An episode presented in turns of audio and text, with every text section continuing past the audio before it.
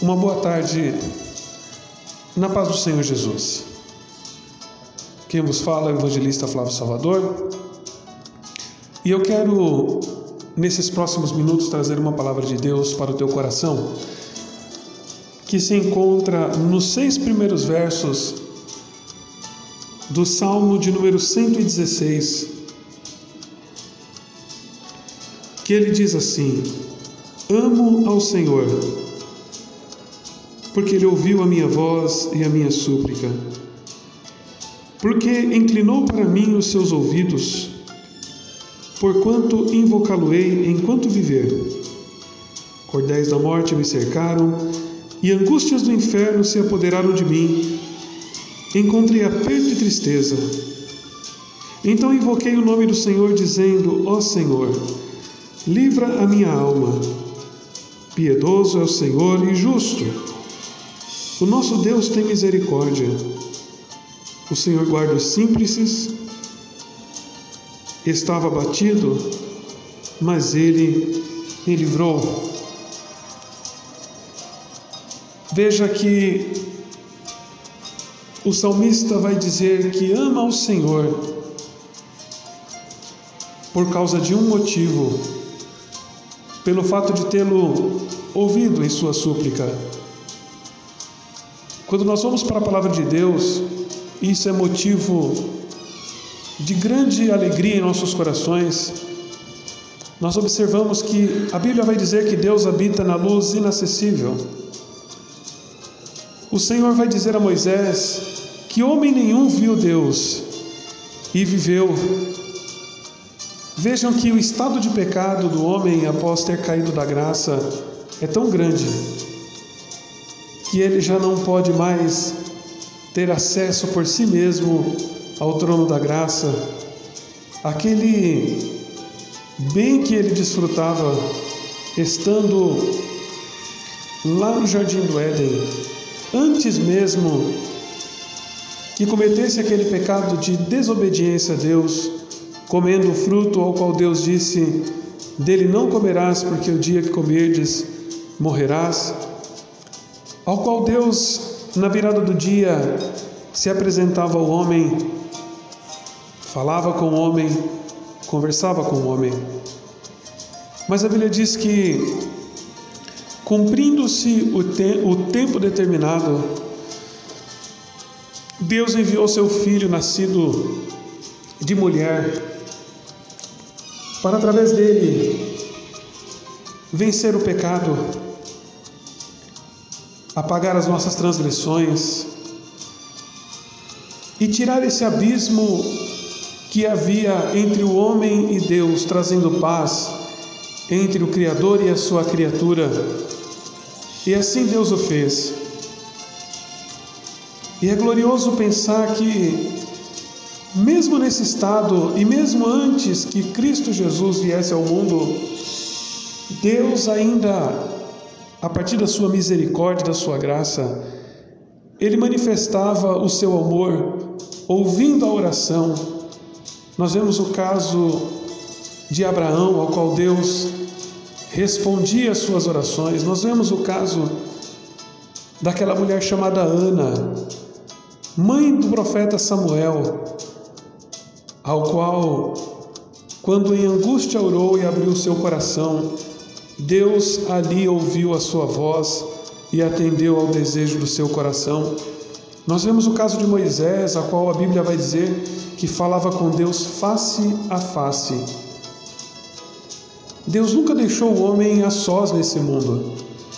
Deus nunca deixou o homem abandonado à sua, à sua mera sorte, mas ele sempre esteve de olho no homem, sempre esteve com a sua mão estendida em favor do homem e no tempo determinado cumpriu o seu propósito.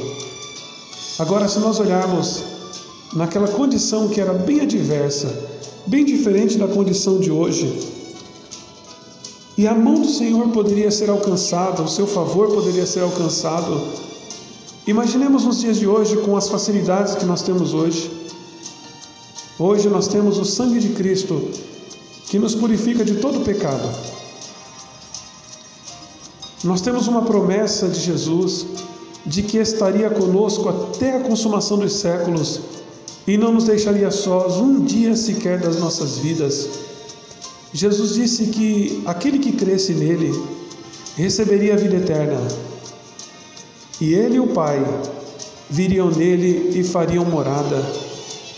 Também a palavra do Senhor nos diz: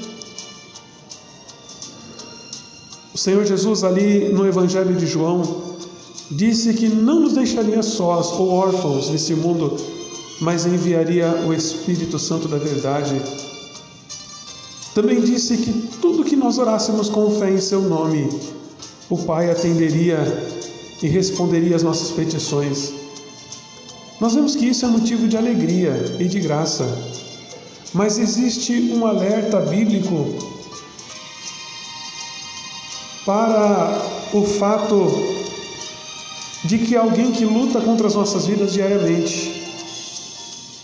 E o Senhor vai dizer para é, é, em sua palavra: guarda o que tens, para que ninguém tome a tua coroa, coroa gloriosa, coroa de glória, coroa porque aquele que recebe Jesus como seu Salvador, ele faz parte agora de um reino sacerdotal.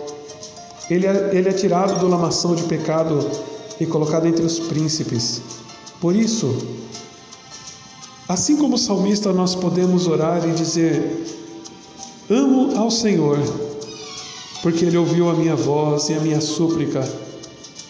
Deus só, não somente nos ama, como também preparou todo o caminho para que a nossa voz pudesse ecoar no, no trono da graça. E nós sabemos que a nossa vitória vem do Senhor, a nossa vitória está no Senhor. Ainda que as lutas dessa vida se levantem, ainda que nos abatam, ainda que por um tempo estejamos tristes e abatidos, todavia, a mão do Senhor é sobre as nossas vidas. Temos um Deus poderoso, um Deus que cuida de nós, que cuida das nossas vidas, que estende as suas mãos poderosas nos momentos mais difíceis da nossa vida. O verso de número 3 diz: Cordéis da morte me cercaram, e angústias do inferno se apoderaram de mim. Encontrei aperto e tristeza.